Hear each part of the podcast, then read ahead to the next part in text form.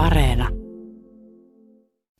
Ykkösaamun kolumnisti, kirjailija, kulttuurin tutkija, kulttuurihistorian ja sosiologian dosentti Jari Äänruut.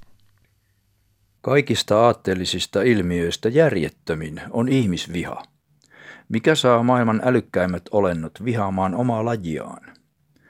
Tällä vuosisadalla ihmisviha on nähdäkseni ottanut vihreät kasvot.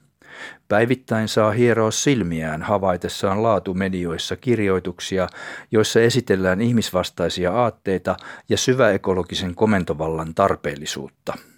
Korkeasta elintasostaan nauttivat ihmiset kuvataan luonnon riisteiksi, jotka on syöstävä asemastaan vaikka pakkokeinoin. Australialaisen globaaliekologi Corey Bradson mielestä ympäristökriisin ratkaisussa on ymmärrettävä, että aina demokraattinen lähestymistapa ei välttämättä riitä. Ihanteellisen tehokkaaksi valtioksi hän arvioi Kiinan. Helsingin Sanomien kirjallisuusesseessä puolestaan esitetään Richard Powersin romaanin Ikipuut johtopäätökseksi painava ajatus siitä, että ihmisen ainoa mahdollisuus jatkaa elämää maapallolla on luopua omasta erityisasemastaan. Epäselväksi jää, tarkoittaisiko Powersin ajama lajien tasa-arvo ihmisen paluuta esimerkiksi homo erectukseen ja savannivaiheeseen, vai pitääkö meidän puolittaa aivomme ja peruuttaa nelinkontin puihin ennen kuin eriarvoisuus saadaan poistetuksi.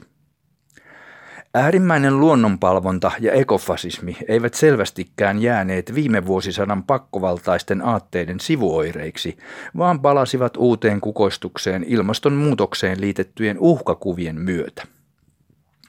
Vihreäksi vallankumoukselliseksi itsensä määritellyt Pentti Linkola kiteytti oppinsa lauseeseen Ihminen on evoluution erehdys. Nyt tämä ihmisvastainen virhepäätelmä on alkanut kiertää aatteellista innoitusta etsivissä aivoissa kuin vaarallinen virus. Tosiasiassahan luonnon evoluutio on pelkkää sopeutumista. Sillä ei ole päämääriä eikä erehdyksiä. Kulttuurievoluutiolla sen sijaan on, ja sitä edistäessään ihminen on älykkyytensä ja sopeutuvuutensa vuoksi kehittynyt ylivoimaiseksi maailman valtiaaksi. Minä iloitsen ja nautin ihmisen ylvästä erityisasemasta joka ainoa päivä, kun taidolla rakennetun talon lämmitetyistä sisätiloista tarkkailen talvimaisemaa, kiskon toimintavarmaa soutulaitetta ja hikoilen sataasteisen saunan mukavan lämpöisillä lauteilla. Ihminen on todellakin halunnut nousta luonnon yläpuolelle ja hyvin pitkälle jo hallitsee sitä neroudellaan. Ottakaamme esimerkiksi pandemiat – Sata vuotta sitten Espanjan tautiin kuoltiin Suomessakin kymmenin tuhansin. Nyt koronan uhriluku jäänee tuhanteen. Viruksilla ei ole paljon mahdollisuuksia, kun ihmisen älykäs itseohjautuvuus, tieteellinen osaaminen ja rokotteiden kehittämistyö ovat näin tyrmäävällä tasolla. Toinen esimerkki on kuuluisa ilmastonmuutos. Heti kun näyttö toimenpiteiden oikeellisuudesta vakuutti sivistyneen ihmiskunnan, alkoi valtaisa tieteellistekninen ja tuotannollinen sopeutuminen, jonka tarkoituksena on vähentää ilmaston lämpenemistä ja muutoksen tuomia haittoja. Kolmas esimerkki on eettinen evoluutio. Ihmisyksilöiden koulutustaso ja harkintakyky ovat kasvaneet, mikä näkyy yhä useamman henkilökohtaisena valmiutena korjata vahingollista käytöstään. Ihmisvihaajan syntyyn tarvitaan pettymys ja kauna, joka etsii purkautumistietään.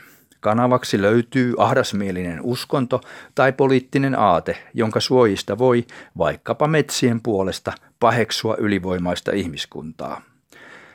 Vihreä vallankumousaate ei nähdäkseni saakaan vetovoimaansa tarpeesta suojella luontoa, vaan älyllisestä sekannuksesta, jossa ihmisten vapautta turvaavaa mahdollisuuksien tasa-arvoa sovelletaan vapauden kykyä vailla oleviin eläimiin ja kasveihin. Tämä, jos jokin, on kulttuurievoluution erehdys.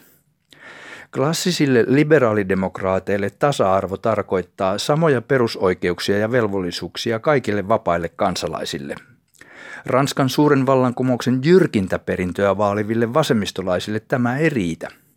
Heille tasa-arvo on totaalinen päämäärä, johon pyritään poistamalla sosiaaliset, kulttuuriset ja nyttemmin myös luonnolliset arvoerot. Ensimmäiset tulevat viimeisiksi ja kaikki jaetaan tasan. Kun elämän joka soppeen tunkeva tasa-arvotyö ulottuu luontoon, vihreä utopia palaa messiaanisille alkulähteilleen Jesajan kirjaan, jossa pantteri laskeutuu levolle Vohlan viereen. Epäilen vahvasti, että jos tähän päästään, Vohla ei saa unta.